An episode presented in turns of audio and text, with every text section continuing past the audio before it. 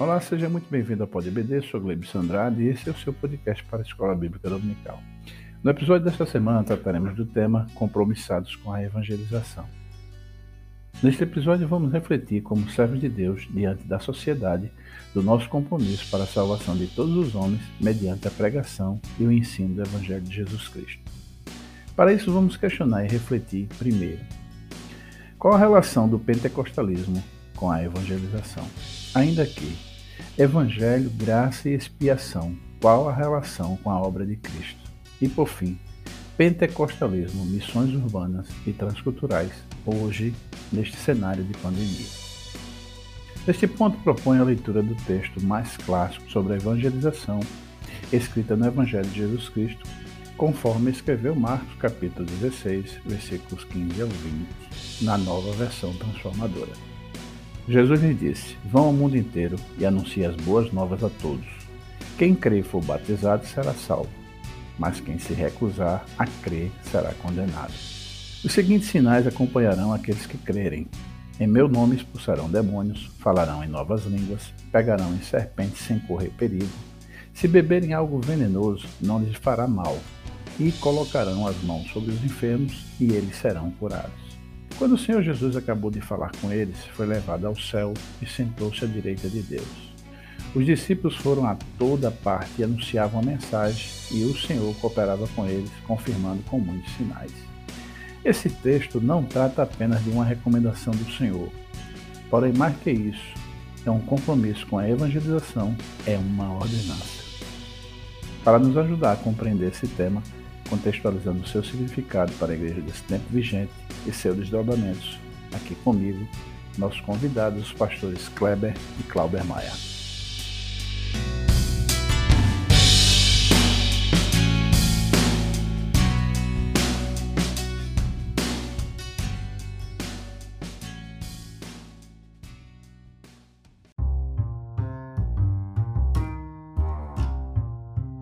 Bom, estamos aqui para mais um episódio do Poder BD e desta vez conosco os pastores Kleber Maia e Klauber Maia. Satisfação e alegria tê-los novamente aqui conosco. Pastor Klauber Maia, as suas considerações iniciais sobre esse tema, compromissados com a evangelização, parece, e é um tema que é bem característico dos assembleanos, né? É verdade. Pastor Gleybson, pastor Kleber, a paz do Senhor e aos ouvintes do PodBD. É uma alegria poder estar aqui mais uma vez, trazer a nossa contribuição. E, de fato, esse é um tema que tem tudo a ver conosco, né? Tem tudo a ver com aquilo que eu penso ser um dos grandes destaques da contribuição do movimento pentecostal para o mundo no que diz respeito à questão da evangelização. E penso que será um tema muito interessante para abordarmos hoje. Muito bom. Meu companheiro de todas as edições, pastor Kleber Maia, que dizer desse assunto de hoje? A paz do Senhor, pastor Gleybson, pastor Klauber, todos os ouvintes do Pod EBD. Pois é, os assembleanos realmente têm assim, um gosto especial pela evangelização. Já tem igreja querendo abrir uma congregação em Marte com o recente envio da sonda para lá, porque a assembleana é assim, quando vê um lugar que não tem igreja, já está doido para colocar uma igreja lá, tamanha é a fome de evangelizar, o impulso evangelizador, que nós acreditamos exatamente o que o Espírito Santo gera, não somente a ordem dada a todo crente, mas o Espírito que capacita-nos para sermos testemunhas do Senhor, é que nos faz ter esse desejo tão grande de falar de Jesus. Essa é realmente uma característica dos pentecostais que nós vamos explorar na lição de hoje. Eu vi dessa boa analogia do pastor Kleber, eu lembrei que alguém diz que é mais fácil ter uma Assembleia de Deus do que um posto dos Correios ou um Banco do Brasil na cidade, né? Realmente os assembleanos aí são campeões de abertura de igreja nos mais longínquos lugares da região, tanto do Brasil e também, vamos comentar ainda hoje, sobre transculturais também, missões transculturais. Pastor Kleber, aliás, pastor Klauber Maia, quero lhe dirigir essa pergunta, a nossa primeira pergunta, do episódio de hoje, qual a relação do pentecostalismo com a evangelização? Muito bem, o pastor Kleber já falou sobre essa questão de como o fervor pentecostal, desde o início, foi diretamente associado à questão da proclamação do Evangelho, né? Jesus disse, ser-me-eis testemunhas, há de vir sobre vós a virtude do Espírito Santo e ser-me-eis testemunhas, tanto em Jerusalém como em toda a Judéia e Samaria até os confins da terra. Ou seja, ser testemunha era a primeira capacitação que o batismo com o Espírito Santo daria para os crentes. Essa questão do testemunho. Claro que nós entendemos que antes até do batismo com o Espírito Santo, a experiência cristã ela já gera essa realidade, né? Você observa o encontro de Jesus com a mulher samaritana, ela é uma mulher desprezada possivelmente pela sociedade, porque vir buscar água de meio-dia em ponto, quando não tinha ninguém no poço, não é o comum, e já teve 5 maridos e agora tomou o marido de alguém, ou estava com alguém que não era seu marido. Mas na hora que Jesus revela as situações da alma dela e oferece a salvação que ele dá, essa mulher sai de porta em porta, dizendo, eu encontrei o Messias, ele é aquele que nós esperávamos. Então, Jesus não disse a ela, muito bem, então largue o seu cântaro, corra para a sua aldeia e vá dizer a cada um. Não, foi uma ação espontânea daquela mulher. Isso mostra que, de fato, a experiência da salvação faz com que a gente possa querer compartilhar com os outros. Aliás, eu gosto muito de uma frase de T.L. Miles, que ele diz assim, que a evangelização é um mendigo dizendo a outro mendigo aonde encontrou pão. Então, quer dizer, eu morrendo de fome, e eu atravessei a rua, achei um saco, quando eu abri, era um saco de pão. Eu só preciso gritar para o outro lado da rua, para os outros mendigos que estão na calçada, e dizer assim, ei, pessoal, achei pão aqui. Pronto, o resto está resolvido, porque a turma vai em busca do pão.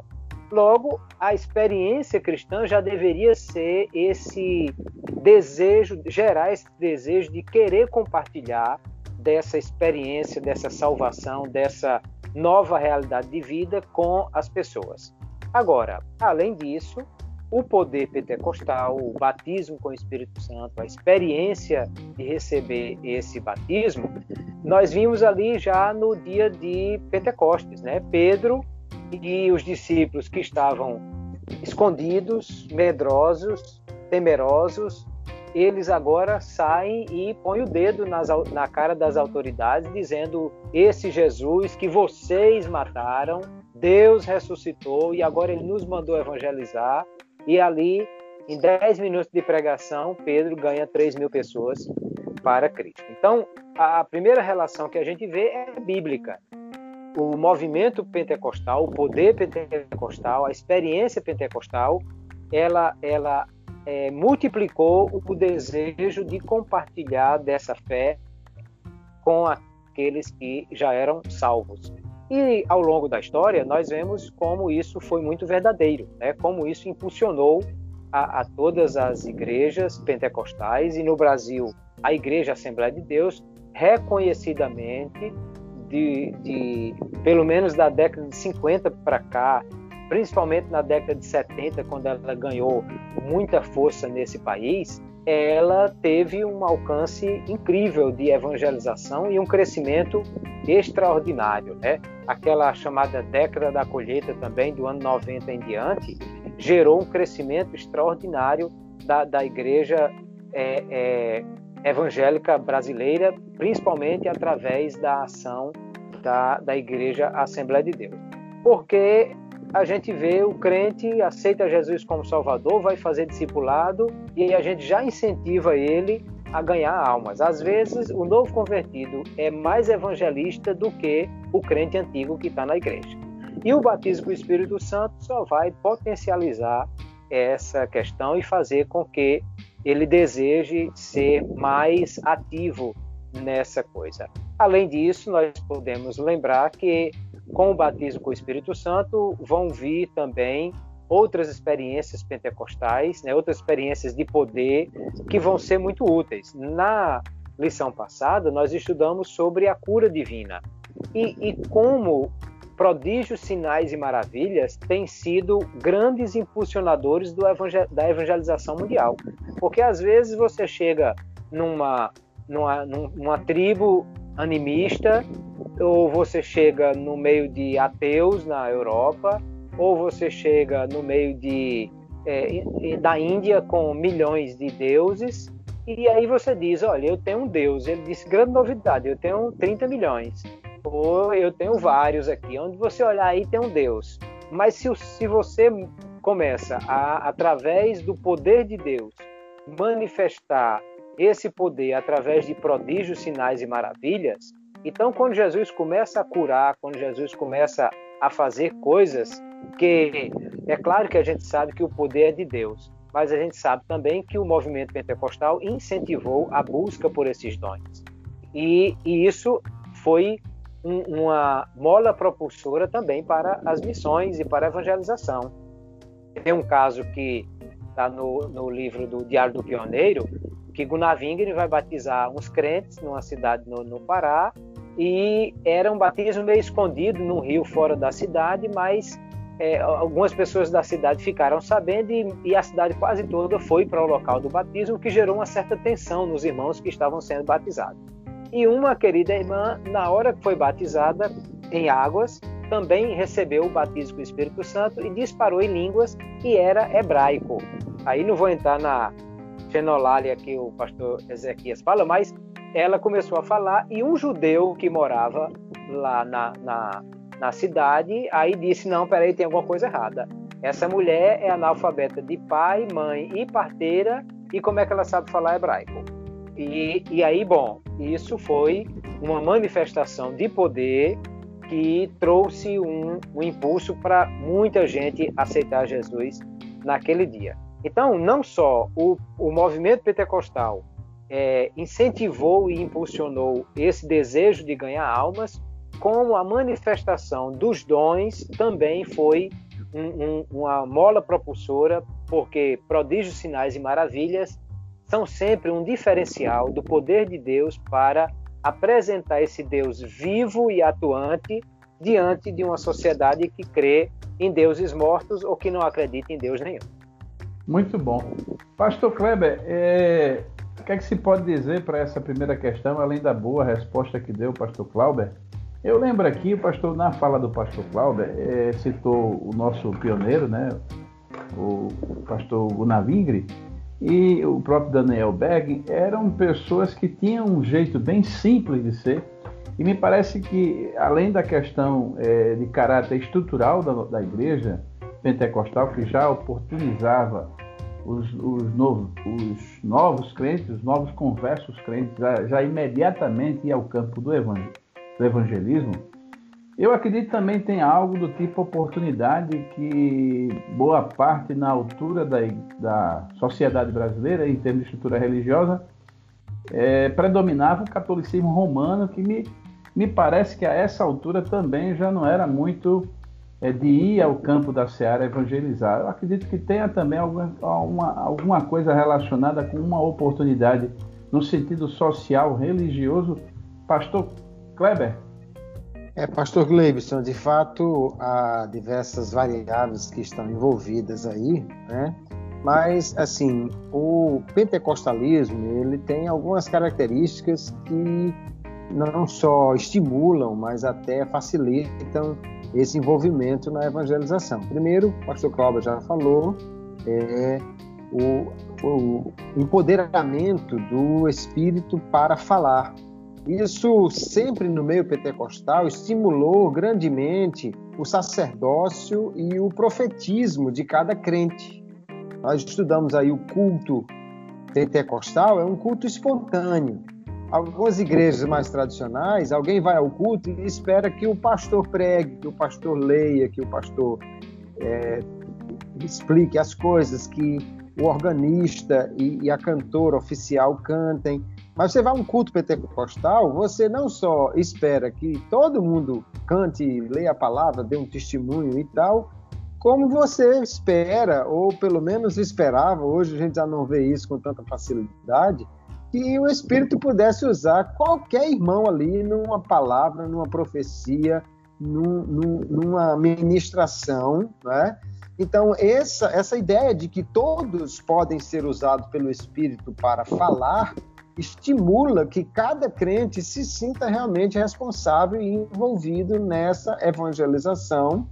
Além do mais, a mensagem do pentecostalismo sempre foi uma mensagem cristocêntrica, como já foi falado aí dos pioneiros, o bordão que era pregado, espalhado pelo pastor Daniel Berg, com todo o sotaque estrangeiro que ele tinha, é que Jesus Cristo salva, cura, batiza e prepara o homem para levar para o céu, ou breve voltará. Acho que tinha mais de uma versão do bordão, mas o bordão sempre começava, quer dizer, o jargão pentecostal não era fala em línguas, nem seja cheio do Espírito, como alguém poderia pensar. O grande jargão pentecostal sempre foi Jesus Cristo salva, cura e batiza. Então, há uma ênfase imediata na salvação e, em tudo, há ênfase no que Jesus faz, né?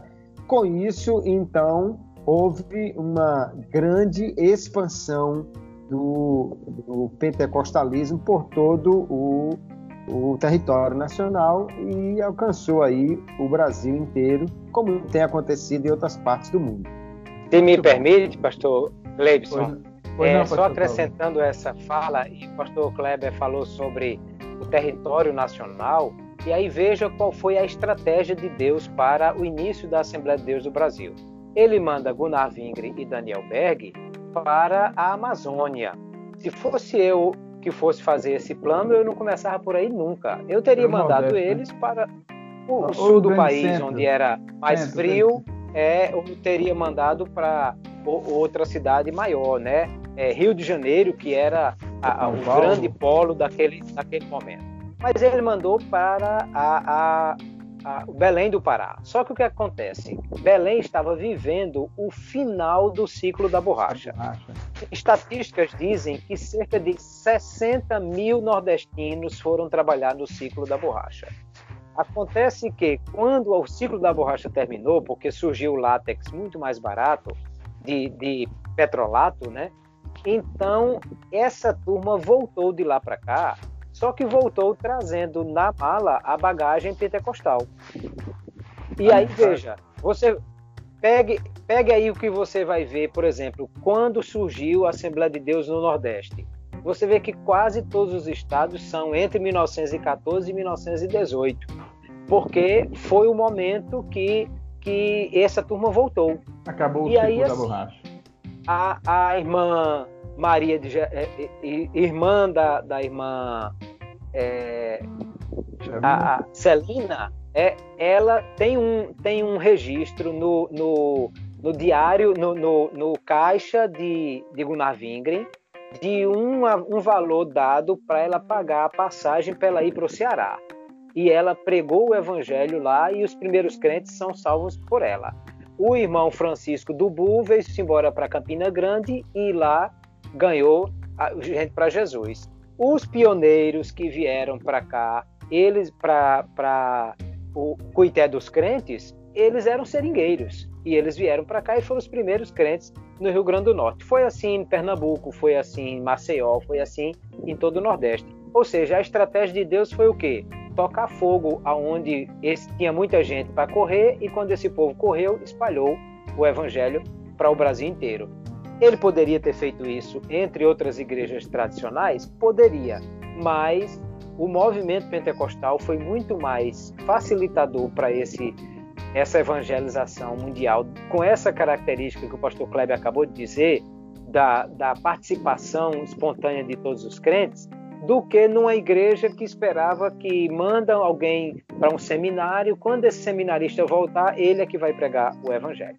Então, de fato, o movimento pentecostal foi a estratégia mais fantástica para espalhar essa mensagem do evangelho de Deus para o Brasil, mandando gente para onde a gente nunca esperava que deveria mandar, que foi o ciclo da borracha. Então, eu acredito que a gente, durante muito tempo, apesar de hoje estar em evidência, falar da atualidade dos dons, mas durante muito tempo a grande característica assembleana e pentecostal, que nós somos os grandes representantes do pentecostalismo mesmo, era a capacidade de evangelização, não resta dúvida então, né? Pastor Kleber, essa pergunta eu quero lhe começar contigo. Evangelho, graça e expiação, qual a relação com a obra de Jesus Cristo? Pois é, pastor Gleybson, é uma questão importante para nós entendermos, né? Cremos e pregamos que Jesus morreu por todos. Isso é o que está defendido aí na nossa revista pelo nosso comentarista, o pastor Ezequiel Soares. Tanto que o pastor Ezequias parece que ele está querendo fugir de rótulos, né? Uma coisa que é, no meu ver, impossível em termos de teologia. A gente não está dizendo que é pentecostal? Ora, quando você diz eu sou pentecostal, você está assumindo um rótulo teológico. O que é um pentecostal? Aí você vai ver o próprio pastor Ezequias citando o Menzies e outros autores para explicar o que é um pentecostal. Mas nós também somos arminianos, né? Ele diz que não quer lá apontar nomes, né, para a nossa doutrina, mas o fato é que é inegável. Nós temos uma teologia que se alinha com as ideias que foram defendidas pelo teólogo holandês Jacob Arminio. Então, ser arminiano é isso. E ele defende, como nós defendemos, ou a partir das ideias dele, nós firmamos também as nossas, que Jesus morreu por todos. Só que aí, quando nós falamos de expiação ilimitada, tem duas questões importantes a considerar aí, que a nossa lição não envolveu, mas eu gostaria de trazer aqui uma rápida contribuição. Nós temos que falar sobre o alcance da expiação, como a intenção da morte de Cristo, mas também nós precisamos falar sobre a aplicação dessa expiação. Uma coisa é por quem Cristo morreu. Nós cremos que Cristo morreu por todos. Isso aí é claro no que nós defendemos. Mas quando falamos que Cristo morreu por todos, nós também precisamos pensar como ou quando os benefícios da morte de Jesus são aplicados à pessoa.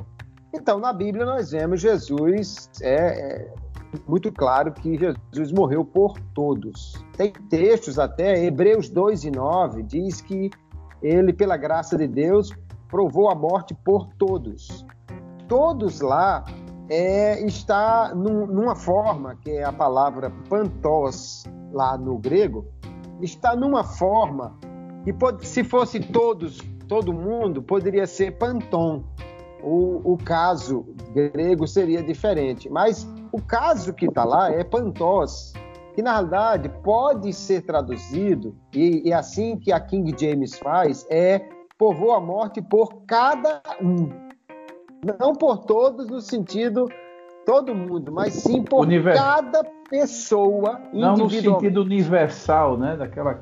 Daquela teoria de uma salvação com base numa ideia universal, e não que o sangue fosse designado para cada pessoa. O sacrifício. Exato, mas a ideia, cada pessoa. A ideia de Hebreus 2:9 é que Jesus morreu por cada indivíduo. Isso é muito maior do que você ter uma ideia geral. A ideia de que Cristo não morreu por todos, ela não é bíblica.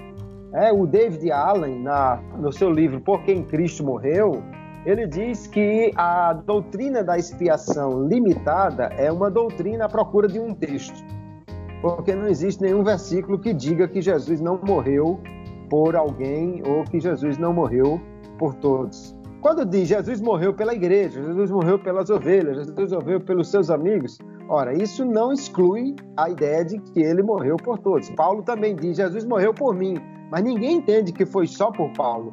Obviamente que morreu por Paulo. Já que é importante frisar, porque de fato há um grande dilema, eu acho que é muito importante colocar, porque a a ideia do universalismo, né, num sentido genérico, ela é exatamente o oposto do que a expiação limitada, né, tenta colocar, e todas as duas estão em extremos diferentes, quando na realidade a expiação tem um caráter ilimitado para cada pessoa, né? Senão a obra de Jesus ficaria reduzida a uma coisa extremamente pequena diante da grandeza que é a morte de Cristo, né? Claro. Isso. Só que aí que nós precisamos fazer uma distinção entre a intenção da morte de Jesus é oferecer salvação a todos. E a Bíblia tem muitos versículos aí, né? Fica claro que, inclusive, Hebreus 2:9 não é nem o versículo mais claro, né? Tem alguns versículos até mais claros. Em Romanos capítulo 5, diz o verso 18, assim como uma ofensa veio sobre o juízo para todos os homens para condenação, assim também por um só ato de justiça veio a graça sobre todos os homens para justificação de vida. Então, se você limitar o todos aí de alguma forma, você teria que limitar a condenação de todos os homens, o que é impossível. Então, E limitando também, me corrija se eu estiver errado, limitando também a própria eficácia da morte, né? Pois é, não pode limitar a eficácia da morte e nem limitar o alcance dela, porque Paulo equipara o alcance da morte com o alcance da condenação. Se todos morreram em Adão, se todos pecaram e estão carentes da glória de Deus, então a graça veio sobre todos para justificação. Só que então, aí o que nós... Me desculpe, então, poderia, porque eu estou sendo levado a raciocinar conclusivamente. Então, com isso, a evangelização também, é por isso que a evangelização tem um alcance de caráter universal, porque senão a evangelização também estaria limitada, correto? Sim, perfeitamente. Mas antes de eu falar dessa questão, deixa eu só falar da questão da aplicação. Quando é que a aplicação dos benefícios da morte de Cristo, que foi pretendida para salvar todos os homens, quando é que esses benefícios são aplicados ao homem? Quando ele crê. Até mesmo os calvinistas acreditam nisso, porque os eleitos, eles não nascem salvos, eles um dia vão ter que aceitar a Jesus. Eles nascem pecadores. Apesar de terem sido eleitos antes da fundação do mundo, e nós também cremos nisso, mas o eleito, ele um dia vai encontrar o momento que ele vai entregar a sua vida para Jesus, mesmo que se creia, como os calvinistas creem, que isso estava pré-determinado por Deus, mas ele, antes daquele dia, não pode dizer realmente que é salvo. Ele até poderia pensar que era eleito, mas ele não estava salvo até que ele confessou a Jesus como seu Salvador. Ou seja, a aplicação da expiação se dá exatamente quando alguém crê em Jesus. É preciso, então, fazer uma distinção entre redenção obtida e redenção aplicada. Ela foi obtida para o mundo todo, mas só é aplicada ao crente.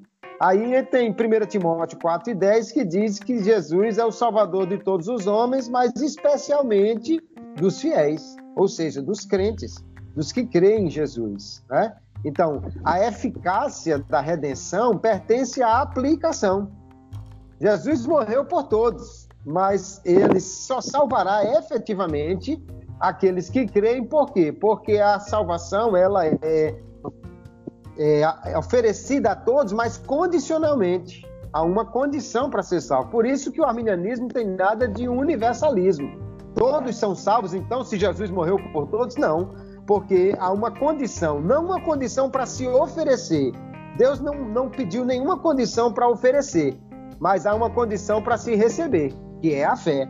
Deus não salva incrédulos, Jesus não salva incrédulos.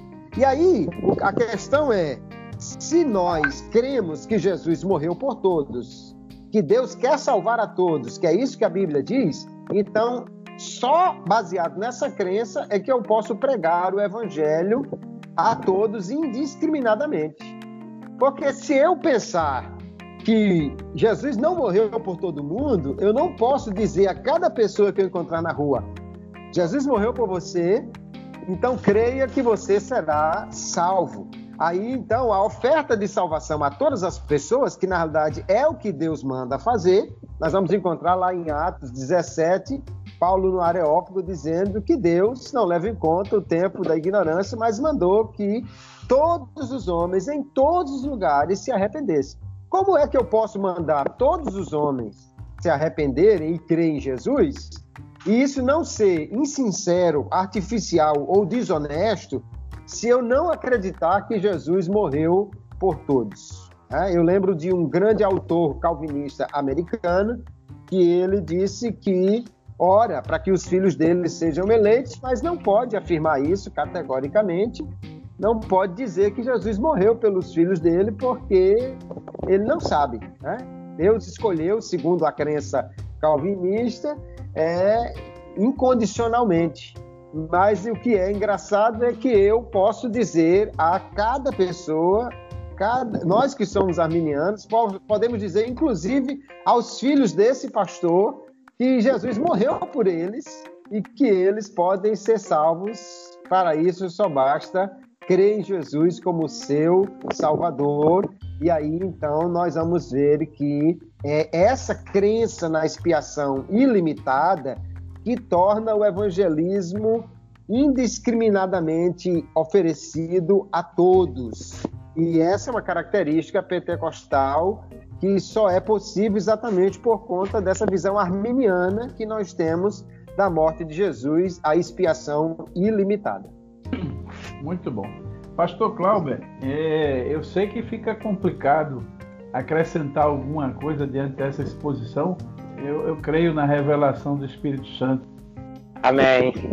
Mas pastor Kleber e pastor Gleibson, de fato, o pastor Kleber já explorou com muita preciosidade essa questão, mas a gente precisa somente, então, dizer que esse fato de que nós cremos que todas as pessoas podem ser alcançadas pelo Evangelho, é exatamente isso que nos levou a ser uma igreja que evangeliza, né?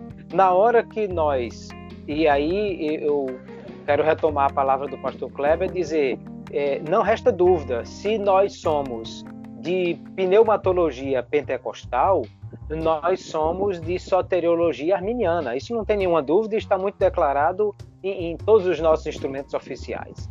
E desde o início nós fomos assim. Uma vez eu fui dar um seminário numa igreja nossa aqui em Natal, falando sobre evangelização. E aí eu falei sobre isso, a pregação, a salvação, a oferta e todas essas coisas. Quando terminou, aí um pastor bem antigo nosso, que já dorme no Senhor, era já bem idoso e estava na congregação, foi convidado para fazer dar a bênção apostólica. Aí ele chegou no microfone e disse assim: meus irmãos, eu quero dizer a vocês que isso que o pastor Klauber ensinou aqui, é exatamente isso que eu creio e que eu recebi dos crentes mais antigos. Se você perguntar, pastor, o senhor sabe explicar com esses detalhes que o pastor Cláudio explicou? Eu digo a você, não sei, mas é isso que eu creio. Ou seja, ele estava dizendo, é isso que nós pregamos, mesmo quando os nossos pioneiros nem sabiam quem era Arminio, eles já pregavam esse ponto de vista de soteriologia arminiana. E isso fez com que isso impulsionasse as missões, a evangelização, porque cada crente que recebia a Jesus como Salvador acreditava piamente que cada parente, que cada amigo, que cada vizinho, que cada conhecido dele também poderia ser alcançado por essa salvação, sem se preocupar se ele for eleito ou se não for eleito. Então saía pregando a todos, e isso foi que fez que esses resultados da evangelização que nós já comentamos no primeiro ponto, fossem alcançados pela igreja. Ou seja, aquela história de que a minha crença impulsiona as minhas ações. Eu sou e eu ajo de acordo com aquilo que eu creio. Se eu creio que Jesus morreu por todos e que veio para salvar a todos, eu prego a todos, e isso vai fazer com que todos ouçam o Evangelho. Só vai ser salvo aquele que crê. Muito bom, acredito que ficou bem claro. Pastor Klauber, nossa terceira questão, né? pentecostalismo, missões urbanas e transculturais. Como é que fica hoje com a pandemia? Pastor Gleybson e pastor Kleber, nós tivemos aí um momento muito interessante que mexeu com as estruturas do mundo todo. Aí não estou falando só de questões de saúde e de economia, mas de tecnologia, inclusive, né? Porque quem nunca gostou de celular, de aplicativo de comunicação, de aplicativo de reunião instantânea, de mensagem instantânea, passou a usar. Porque a pandemia, eu fiz no início da pandemia, o ano passado, há quase um ano atrás, lives com vários líderes evangélicos que nunca tinha feito uma live na vida. E eles começaram, e hoje eu vejo que eles continuam fazendo lives, porque nós descobrimos que essa era uma tecnologia que estava à nossa disposição. Quantas igrejas que nunca transmitiram um culto na vida passaram a usar o celular de um adolescente para transmitir o culto a partir do momento da pandemia? Então isso diz a nós o quê? Em primeiro lugar, nós precisamos lembrar que o apóstolo Paulo disse, Romanos capítulo 9, que ele se fez de tudo para com todos os meios chegar a salvar alguns. Ou seja, se nós temos disponível a mensagem escrita, a igreja evangélica, aliás, junto com a reforma protestante, nós vimos o desejo de todos os reformadores de escrever o máximo possível e fazer com que essa mensagem fosse alcançada a todos na língua de cada povo. A igreja evangélica sempre gostou de panfleto, de literatura, de escrita, de livro, porque esse foi um meio que nós tivemos para alcançar as pessoas. A igreja evangélica gosta como ninguém, não há outro segmento da sociedade brasileira que goste tanto de rádio como a igreja evangélica. A igreja é dona de dezenas ou centenas de estações de rádio, rádio web. Nós usamos muito o rádio. Por quê? Porque o rádio é um meio de alcançar muitas pessoas distantes. Quantas pessoas lá no meio do mato, lá no sertão, lá numa ilha foram alcançadas pela mensagem do Evangelho. E agora que temos aí as redes sociais e todas essas coisas, nós precisamos usar isso também. O que talvez precisemos fazer nesse momento é aprender a usar de forma mais eficiente, né? Porque o rádio hoje nós temos algumas igrejas com uma programação tão bem feita, com uma coisa tão bem produzida, que muitas pessoas não evangélicas gostam de ouvir uma rádio evangélica pela qualidade do que é feito lá. Também, se nós tivermos uma disseminação da mensagem do Evangelho através das redes sociais, através da internet, de forma eficiente e bem apresentada, nós vamos ter esse alcance com certeza. Além do que, o pentecostalismo foi, sem dúvida, o maior propulsor das missões mundiais. E enviamos missionários para o mundo todo. O movimento da Rua Azusa foi responsável, se diz historicamente, que missionários para cerca de 50 países do mundo saíram a partir do movimento da Rua Azusa, principalmente do pastor William Durham, de Chicago, que foi um grande propulsor desse movimento de missões mundiais.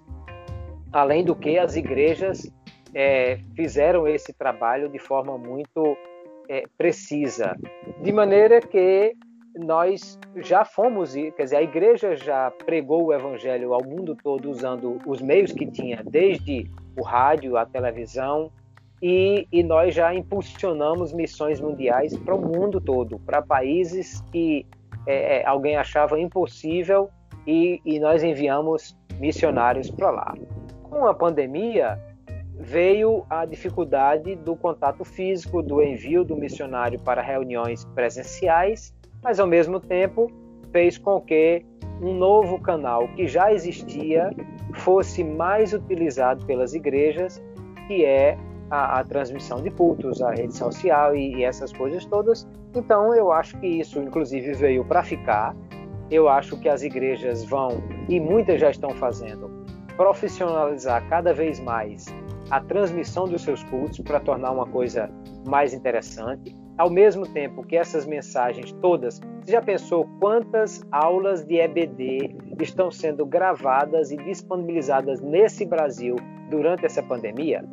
Se a gente sair procurando todos os canais que gravaram as aulas de EBD que foram transmitidas, nós vamos ter milhares de aulas espalhadas que, se a gente procurar há um ano atrás, a gente não tinha um terço disso.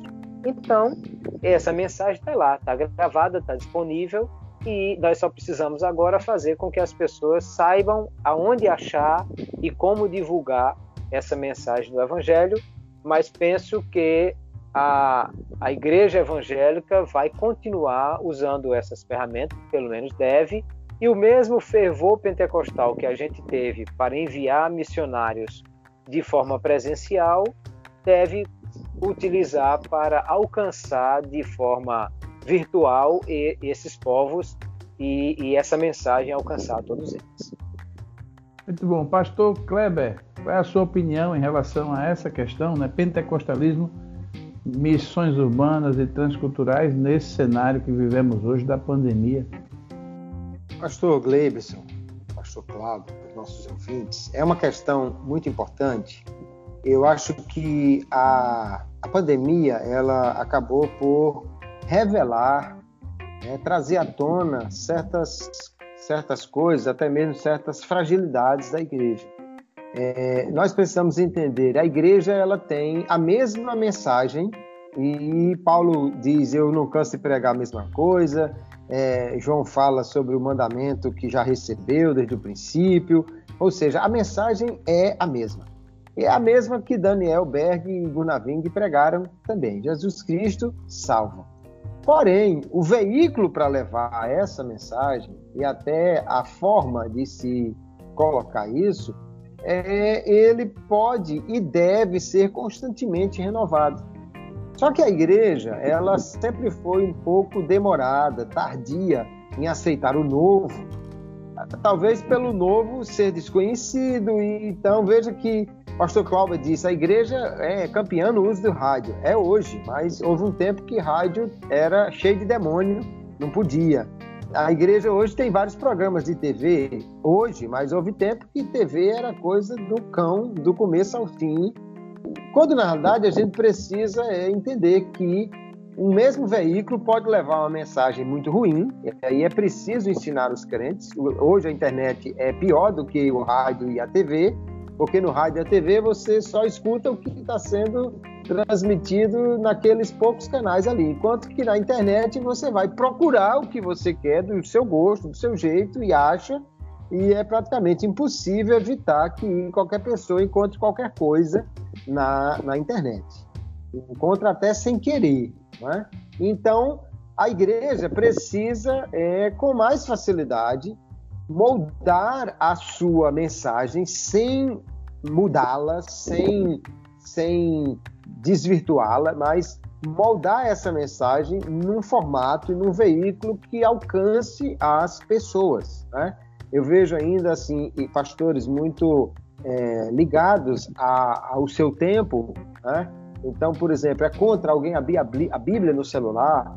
Ora, mas assim, a Bíblia no papel é uma tremenda inovação em relação à Bíblia de Jesus. Se fosse olhar por esse lado, Jesus ia condenar essa história de Bíblia no papel, porque Bíblia mesmo original é no couro, é no papiro.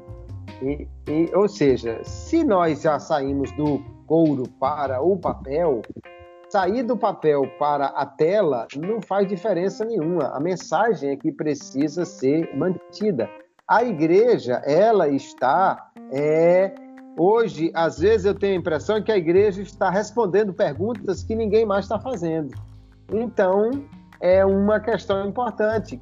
Que perguntas o mundo tem hoje? Nós precisamos levar o evangelho para responder essas perguntas e não podemos fugir de atualizar o nosso veículo. Então, a pandemia acabou revelando igrejas que estavam muito desatualizadas, que correram para atualizar, mas eu acho que esse movimento e essa visão de que temos que aproveitar todo e qualquer veículo, por mais novo que ele seja, mas vamos aprender a usá-lo e usar bem para levar a mesma velha mensagem que nós recebemos, essa é uma lição que eu acho que a igreja não pode desprezar e levar adiante em todos os tempos. Muito bom, levando em consideração, faço até um apêndice, né? Eu percebi da fala dos dois, o veículo que nós estamos alcançando aqui, muitos ouvintes até fora, né, do Brasil, né, e já em alguns outros países, é o podcast, que é a evolução da rádio, né? E a gente vê, eu capto aqui da resposta dos dois, que há oportunidades, e o que o pastor Kleber frisou agora por último, as igrejas precisam estar renovando esta forma de levar a aqueles que nos ouvem, né? E eu faço minhas as suas palavras. Quando a gente dogmatiza certas coisas, eu tenho escutado muito a Bíblia em formato de áudio, de podcast, né? E me permite, por exemplo, acelerar o processo de leitura dos livros, né? Quando eu coloco o áudio a 1.5, eu estou ouvindo 50% mais rápido a Bíblia do que leria a minha capacidade de leitura. Então, assim, a gente não pode ficar para trás. Eu vejo com muita preocupação que algumas igrejas ainda estão incipientes e, como dizer, pensando como se fosse na década de 30 e não evoluem quando tem muita gente lá na frente e a gente precisando alcançá-los, né? Mas, bom, vamos à pergunta do nosso ouvinte. A paz do Senhor, professor Gleybson, estimados professores do Poder BD, eu sou o Hudson, aqui de Natal, Rio Grande do Norte. A minha dúvida ela está relacionada no tema Jesus, o único caminho, e a relação dessa verdade com os povos não alcançados. Então, qual seria a responsabilidade da igreja dentro dessa relação, quando ela não consegue alcançar, não consegue cumprir o ídem a estes povos, né? Já que entendemos que há necessidade de conhecer a Cristo para a salvação. Então, haveria alguma culpa, alguma responsabilidade maior para a igreja, quando ela não consegue cumprir a sua missão, esse papel? Pastor Klauber, o que é que se pode responder para o irmão Hudson? Muito bem, pastor Gleybson e pastor Kleber. E o nosso irmão Hudson pergunta sobre a ideia de Jesus ser o único caminho e como é a tarefa da igreja com relação aos povos não alcançados. Bom, primeiro nós precisamos frisar bem essa questão. Jesus é o único caminho e a única salvação. Se você perguntar assim, mas as outras religiões, será que não tem nada interessante para oferecer? Tem, muitas religiões têm uma ética interessante, uma filosofia interessante, só que o único que morreu pela humanidade foi Jesus Cristo. Então, por isso, o cristianismo é o único que tem a resposta para a situação de perdição da humanidade. Outras religiões sem Cristo não podem oferecer salvação porque falta exatamente o mediador, que foi quem morreu por todos os homens. Então, por isso, pregar a mensagem de Cristo não é uma coisa de mudar de religião qualquer pessoa. É uma coisa de oferecer a única oportunidade para aquele que precisa dessa oportunidade. E a igreja precisa fazer isso. E, claro, nós temos aí bilhões de pessoas, principalmente se trabalhou muito nos últimos anos a questão da janela 1040, povos não alcançados. E quando a gente fala de povos não alcançados, a gente não pode pensar só aquele grupo daquela janela, que eu sei que é o maior grupo. Mas, assim, dentro de todas as academias, nós temos uma grande quantidade de ateus. No Brasil, nós temos uma quantidade enorme de povos indígenas não alcançados. Com certeza, em outros países também tem esse tipo de desafio. Então, na verdade, os povos não alcançados são muitos. E nós podemos usar esses recursos todos que aí estão. Uma outra coisa importante que o pastor Kleber citou sobre a igreja que teve dificuldade de usar a tecnologia, mas eu penso que tem uma outra coisa que a igreja também fez e que precisa retomar. É que houve uma ruptura da igreja com a arte. No passado, até a Renascença, nós tínhamos a música, a pintura, o teatro, todas as formas de arte apresentavam uma mensagem de Cristo, ou eram usadas para a mensagem de Cristo. Teve um momento que a igreja rompeu com isso. Graças a Deus, hoje nós temos pessoas produzindo filmes cristãos. Graças a Deus, hoje nós temos artistas fazendo peças. Você já pensou que obra extraordinária, por exemplo, são as Crônicas de Nárnia, né? Há uma metáfora da salvação em O Leão, o Guarda-Roupa e a Feiticeira, que é simplesmente lindíssimo. A obra de C.S. Lewis apresenta um leão que morreu para dar a vida em favor de uma pessoa que foi enganada pelo mal, mas que quando o inocente morresse em lugar do pecador, isso traria a liberdade para essa pessoa, e ao mesmo tempo o leão ressuscitou e venceu a feiticeira. Quer dizer, é a metáfora perfeita da salvação, pastor, isso apresentada numa literatura. Pastor Cláudio, talvez a gente tenha divinizado demais o conteúdo cultural em forma de livro, né? Que uma peça, um filme, nada mais é do que o escrito, um compêndio escrito, e a gente diviniza muito o livro, mas esquece, né? Eu estou captando aí essa sua questão com esse valor, né? Perfeito. Então, assim, peças musicais, peças teatrais, peças de literatura, filmes, tudo isso são formas que outros povos também poderiam receber a mensagem de Cristo através disso. Não é tão claro quanto o Reinhard Bonnke em cima de um palco na África pregando o Evangelho, ou Billy Graham em cima dentro de um estádio, mas é também uma forma de pregar o Evangelho. Agora, outra questão que Hudson fala sobre como fica a responsabilidade da igreja. Aí nós temos que lembrar o seguinte: a responsabilidade da igreja é de pregar o Evangelho, mas o Salvador é Jesus. Isso quer dizer que Jesus não está dependendo somente da igreja para isso, porque Jesus pode salvar quem ele quiser, inclusive com ou não a participação da igreja. Aí eu quero lembrar de O Homem do Céu, irmão Yun, um dos líderes da igreja perseguida da China, que conta no livro dele um episódio que empreendeu vários dias de viagem para chegar numa aldeia no alto de uma montanha da China para pregar o evangelho. Mas quando chegou lá, as pessoas disseram: não, aqui todo mundo já é crente. Ele diz: mas é crente como, gente? Que nós não temos notícia que nenhum missionário chegou a essa montanha. Ele disse: não, um dia um ancião da aldeia sonhou, e no sonho Jesus apresentou-se a ele e falou da mensagem do evangelho. No outro dia, ele reuniu a aldeia, contou o que Jesus tinha dito e todos creram. Ou seja, nós temos notícia de Jesus apresentando-se a pessoas dentro do islamismo, dentro do hinduísmo. Jesus não tem só uma forma de alcançar o povo através da fala de um evangelista, não. Até um folheto que é levado pelo vento alcança uma pessoa, e além do que, nós temos que lembrar que milhares ou milhões de pessoas já morreram nesse mundo sem ouvir falar de Jesus. Mas Jesus sabe disso, porque Paulo, inclusive, fala daquele que não está debaixo da lei, como é que Deus vai tratar ele. E nós sabemos que o conhecimento de Deus, ele é muito mais do que nós podemos alcançar.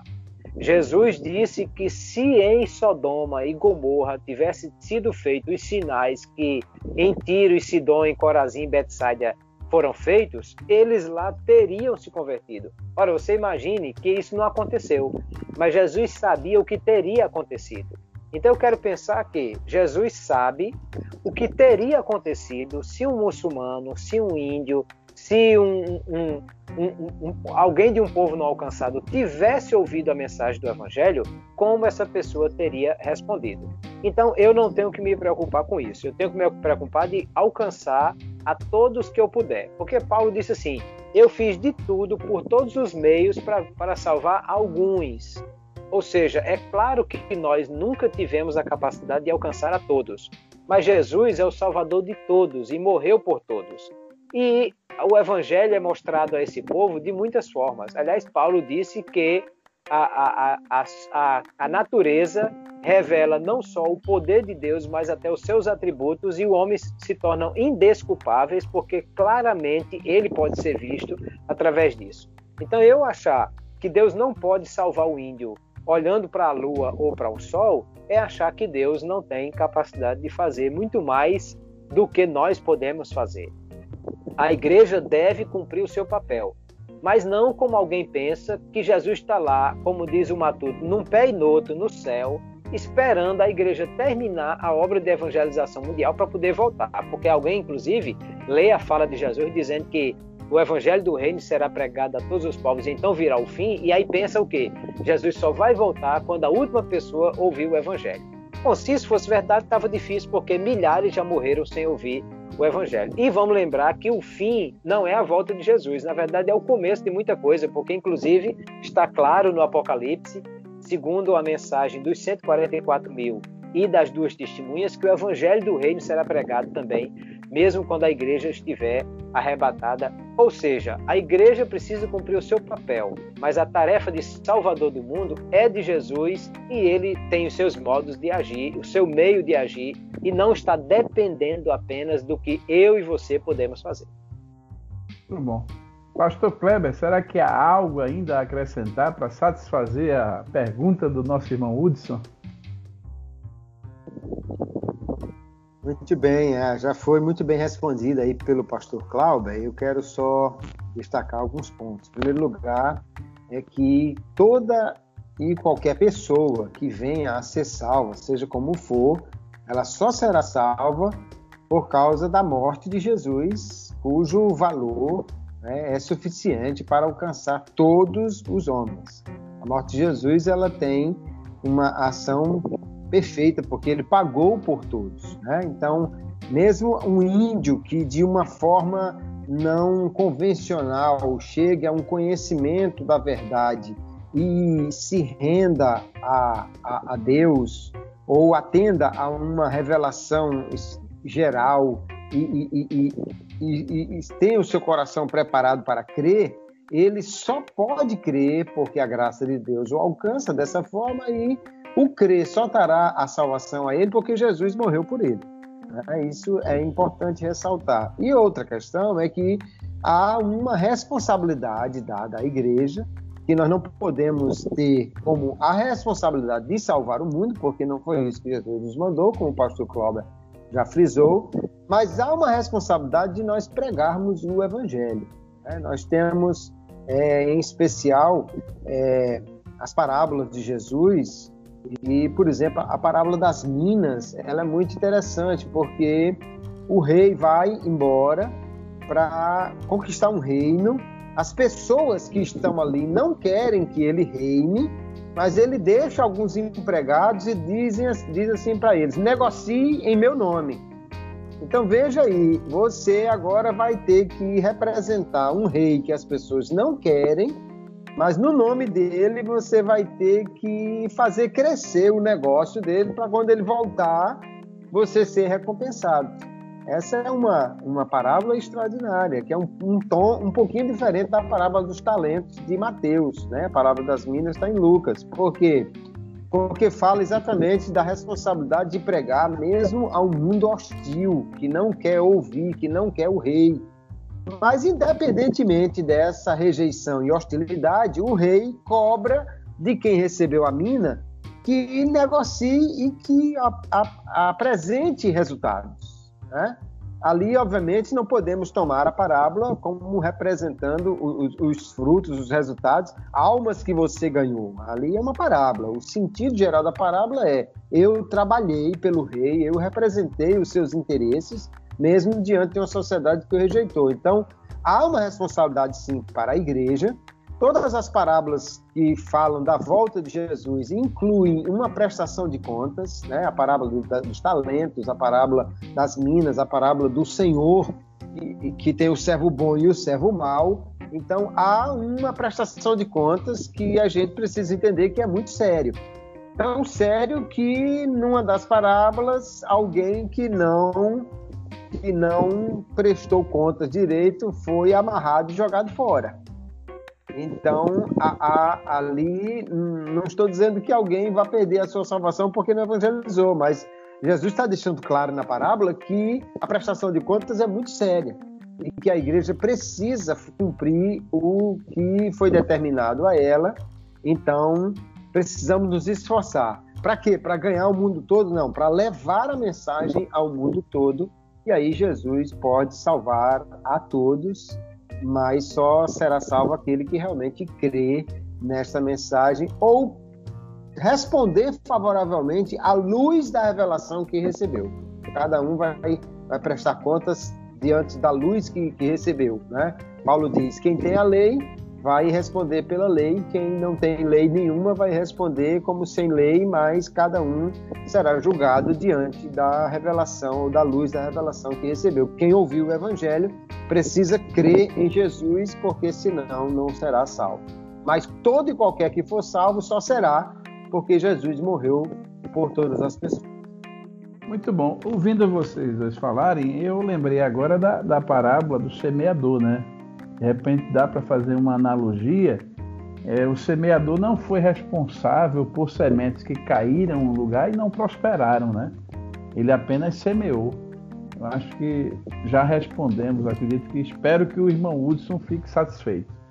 Mas bom, meus amigos, pastores, professores, vamos à nossa mesa redonda e à hora da pimenta. Bom, diz assim a nossa questão. Pesquisador do IBGE revela que os evangélicos estão perto de 50% da população brasileira. É fruto do evangelismo, podemos concluir? Podemos comemorar esse fato? E eu quero pedir ao pastor Klauber, pode começar.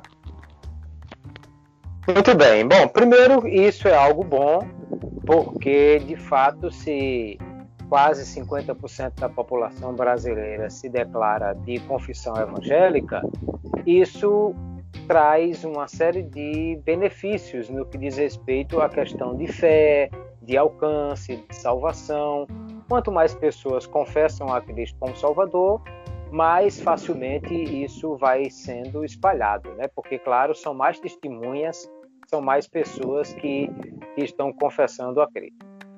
E penso que se essas pessoas foram impactadas pelo poder do Evangelho e passarem a experimentar uma mudança de vida, isso também é muito bom, porque, inegavelmente, a Igreja cumpre um papel social fantástico também, na hora que ela foi responsável pela evangelização de muitas pessoas que não eram alcançadas antes pelo Evangelho. Na hora que a igreja começou a pregar nos presídios, na hora que a igreja começou a pregar nos prostíbulos, na hora que a igreja começou a pregar em locais que muitas vezes o evangelho não alcançava, nós começamos a tirar pessoas dessa vida. E nós temos muitos testemunhos de pessoas que viviam na prostituição, que eram do crime, que aceitaram Jesus como Salvador. E isso foi mudança de vida, e essa mudança de vida foi benéfica para a sociedade, claro, porque um bandido, uma prostituta, deixou de fazer o que fazia, um traficante parou de distribuir drogas. Ao mesmo tempo que isso também traz uma preocupação, porque assim, se 50% da população brasileira chega a confessar Jesus como Salvador, talvez nós esperássemos que esse percentual já fosse suficiente para diminuir a corrupção, para diminuir o alcance da criminalidade, para diminuir muitos problemas sociais que nós temos, o que nos diz que talvez nós estejamos bem no que diz respeito ao alcance em termos de números, mas talvez estejamos precisando trabalhar melhor o que significa ser essa pessoa de confissão evangélica e a mudança de vida que isso exige para que nós possamos alcançar isso aí. Se 50% dos políticos são crentes e eles cumprem na sua vida uma fé cristã genuína, nós já teríamos mudado a política brasileira. Se 50% dos empresários são evangélicos, e eles cumprem na sua vida uma confissão de fé evangélica e prática de negócios baseado nessa fé, nós teríamos mudado já a sonegação de impostos e a corrupção que há nesse meio. Ou seja, é bom e nós devemos celebrar a Deus pelo volume grande de pessoas de confissão evangélica que temos no Brasil, mas ao mesmo tempo isso mostra que nós precisamos trabalhar melhor intracorpos, né? Esse crente que precisa ter uma vida cristã autêntica, de mudança de vida, e que não só isso, que ele seja alguém que cumpra o papel do sal da terra, de salgar, de mudar, de influenciar, de transformar o seu entorno, a vida daqueles que estão ao seu redor, para que nós possamos ter esse alcance, não só de maior número de evangélicos, mas de diminuição da criminalidade, da corrupção, dos problemas sociais e de todas essas questões aí. Penso que é bom, por um lado, mas exige de nós maior empenho, por outro lado. Pastor Kleber, sua opinião em relação a essa questão? A questão realmente é muito importante. Nós já vimos aí, o pastor Klauber falar muito bem, o aumento do número de evangélicos é importante, sem dúvida nenhuma, reflexo das décadas de evangelização que tem enchido o Brasil com esta mensagem, né? Porém, diante das dificuldades que nós estamos vendo aí, de muitos crentes nominais, evangélicos que professam a fé evangélica, mas não vivem como Cristo realmente lhes disse, lhes mandou e foi o exemplo, né? Eu penso que, então, a igreja ela talvez esteja descuidando de uma questão importante. O Senhor Jesus disse, ide por todo mundo, pregar o evangelho. Essa é a forma como está em Marcos. Mas em Mateus ele disse assim, ide fazer discípulos, ensinando-os a guardar. Então, levar o evangelho não é simplesmente falar de Jesus, quem quer aceitar Jesus, levante a mão, amém. É também fazer discípulo, ou seja, nós precisamos de focar mais no discipulado. Tanto precisamos da mensagem salvadora sendo proclamada, quanto precisamos do ensino para que o discípulo seja formado. E aí nós somos culpados, porque se você olhar os grandes eventos pentecostais e tal, você vê às vezes muita agitação e pouca mensagem bíblica, você vê muita gente pulando, rodando e pouca gente chorando de coração quebrantado por uma palavra que está trazendo transformação, e isso nós precisamos de arrependimento perfeitamente. Então nós precisamos equilibrar essa balança. Falar de Jesus, sim, pregar o evangelho, sim, mas também focar bastante no discipulado, mensagens mais bíblicas e mensagens que cobrem dos ouvintes. Não adianta você ficar só nessa coisa de receba e você é vencedor e você vai ter vitória com sabor de mel e coisa tal, quando na realidade as pessoas absorvendo essa ideia, eu sou um vencedor, mas não absorvendo a ideia, eu preciso me arrepender e mudar, ela nunca vai ser um vencedor no sentido que o Apocalipse coloca, ao que vencer eu darei as recompensas, porque o vencedor ali é alguém que é fiel, perseverante até o fim. E aí, um último ponto é que se nós somos pentecostais, nós precisamos deixar que o Espírito Santo ele nos conduza em tudo. Hoje, infelizmente, há muitas igrejas, muitos líderes que parecem mais interessados em projetos pessoais do que em projetos do reino. Então, às vezes, se faz um evento e se traz alguém com uma mensagem que junte pessoas e não que transforme essas pessoas. E se nós somos pentecostais, então o Espírito deveria estar em evidência, não só no movimento, mas em consultarmos a ele para saber o que é que realmente nós precisamos fazer para ele nos conduzir a levar uma mensagem que transforme a vida das pessoas e não ficarmos preocupados com grandes eventos, grandes números, grandes pregações, grandes ajuntamentos, porque não adianta de nada uma igreja grande com um monte de pessoas que não estão preparadas para o arrebatamento ou que não estão transformadas efetivamente. Vocês são da opinião que a gente, por trás desse número, né, eu captei aí, eu acho que o pastor Paulo deve ter comentado, por trás desse número, bom seria se 50% das pessoas estivessem evoluindo e batesse com o que a gente está querendo explicar aqui, na transformação e vamos dizer assim, na mudança efetiva, né, no comportamento ético, né, na redução da corrupção. Vocês acham que até que ponto a questão do neopentecostalismo, né, de repente esteja influenciando positivamente os números, mas de alguma forma deixando uma brecha, porque a gente sabe que o neopentecostalismo infelizmente está centrado principalmente e sobretudo na doutrina da prosperidade, e algumas igrejas até não têm um modelo semelhante a que a Assembleia de Deus tem, que investe massivamente em escola dominical, e às vezes nós não conseguimos levar, né, 50% dos crentes para os bancos da escola dominical, nem para as escolas teológicas, nem para os cursos de doutrina. Qual a opinião de vocês dois aí? Rapidamente, para a gente ir para as considerações finais, pastor Klauber, na mesma sequência, depois pastor Kleber.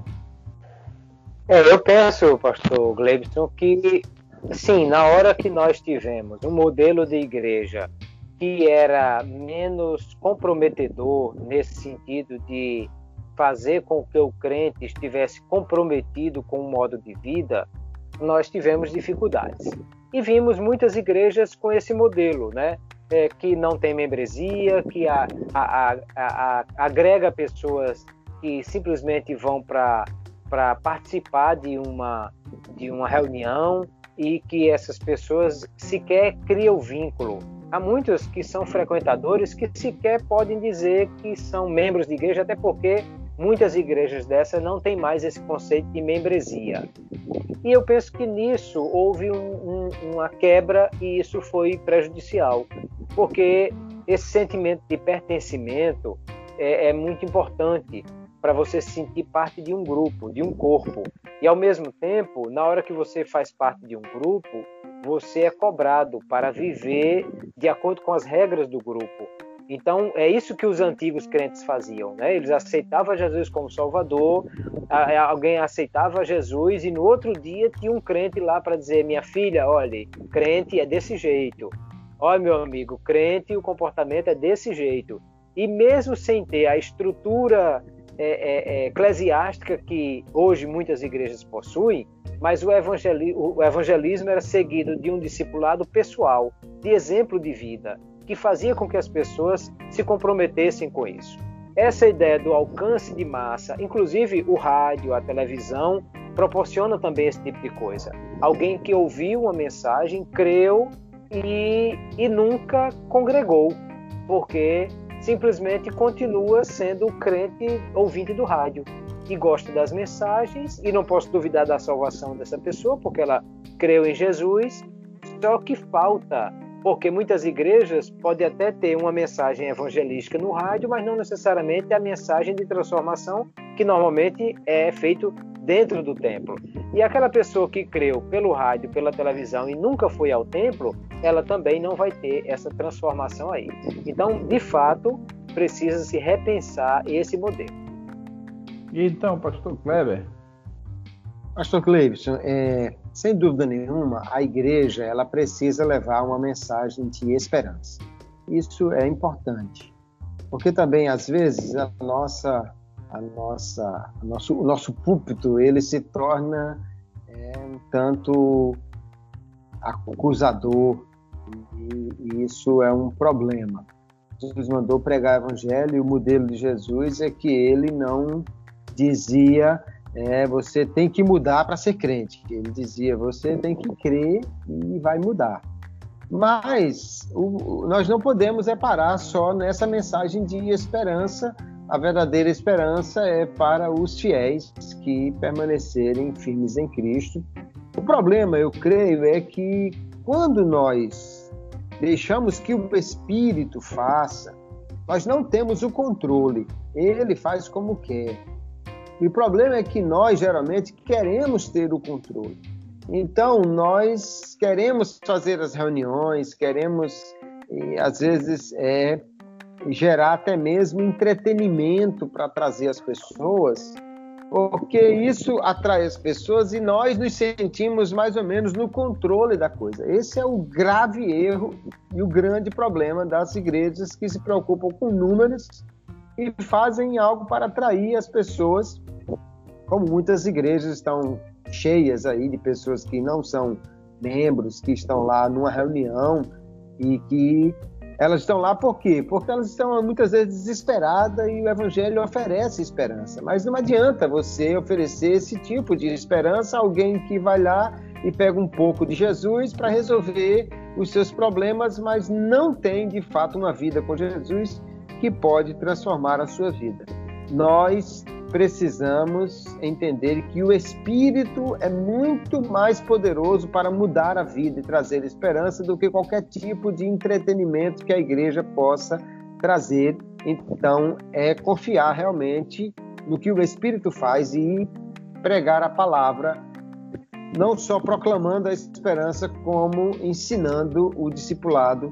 E aí nós vamos ter realmente números que podem nem ser tão grandes, mas serão números verdadeiros de crentes que realmente poderão mudar o lugar, o cenário onde eles estão. Não lembro o nome agora, mas há um homem que era do avivamento do país de Gales, que dele dizem assim, quando ele chegou na aldeia só tinha 2 crentes.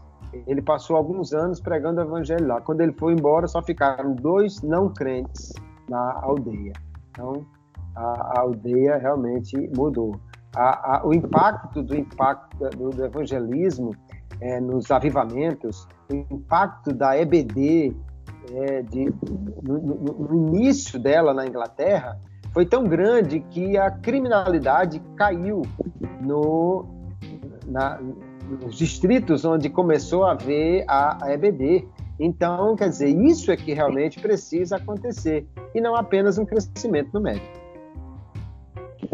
Eu li essa semana eu lia sobre o avivamento das Ilhas Hébridas, né? E como a pregação foi a mudança radical, que fechou bares, fechou pubs e mudou radicalmente a vida das ilhas de Lewis e Harris e na década de 50, né? E que foi algo que mudou completamente a vida daquelas pessoas. E é isso que o Evangelho precisa fazer, e nós precisamos clamar mais pela ação do Espírito Santo na vida da igreja, para que esse impacto do poder do Espírito Santo transforme vidas. Muito bom. É uma pena, mas eu vou pedir ao pastor Kleber para fazer as suas considerações finais, com aquela dica pedagógica, e depois o pastor Klauber. Muito bem, é uma alegria mais uma vez estar aqui, mais um episódio, agradecer ao pastor Gleybson, ao pastor Klauber pela excelente companhia, a todos os nossos ouvintes do PodBD. E o grande ponto que eu quero salientar para os professores é, se estamos falando de evangelização, acho que poderia já começar a aula questionando os alunos quantas pessoas eles já ganharam para Jesus, ou pelo menos a quantas pessoas você já falou de Jesus. Nós já estamos no 3º mês do ano, você já falou de Jesus para quantas pessoas esse ano? Eu acho que começar levando a classe a pensar sobre a responsabilidade e a importância que nós temos de pregar o Evangelho, já é um bom começo para a turma realmente envolver-se com o que nós vamos estudar, essa importância, o comprometimento com a evangelização por parte das igrejas pentecostais. Pastor Klauber. Muito bem, eu também agradeço a oportunidade e de poder estar aqui dando a nossa contribuição.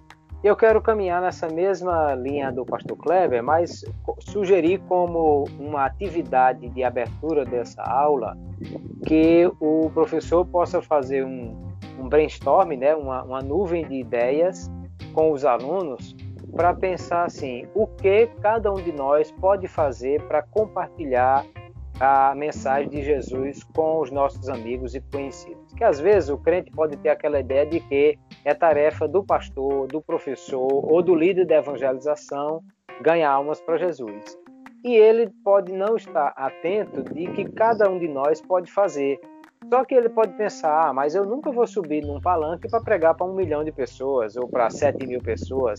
Mas, ao mesmo tempo, ele pode pensar que é possível, sim, compartilhar com os seus amigos, com os colegas. Até uma camiseta com um versículo bíblico, de repente, pode ser um instrumento para fazer isso. Então, levantar essas ideias, o que nós podemos fazer para compartilhar o Evangelho, pode ser uma forma de motivar a classe a perceber que eles podem fazer, sim, muita coisa pela evangelização. Pastores, professores e irmãos, eu, como também todos os ouvintes do PodBD, agradecidos, eu aprendi bastante, reforcei alguns conteúdos e quero agradecer ao pastor Klauber Maia e ao meu amigo, companheiro de todas as edições, pastor Kleber Maia, e quero me despedir dos dois com a paz do Senhor e despedir de todos os ouvintes do PodBD. A paz do Senhor. A paz do Senhor, querido. A paz do Senhor. Amém.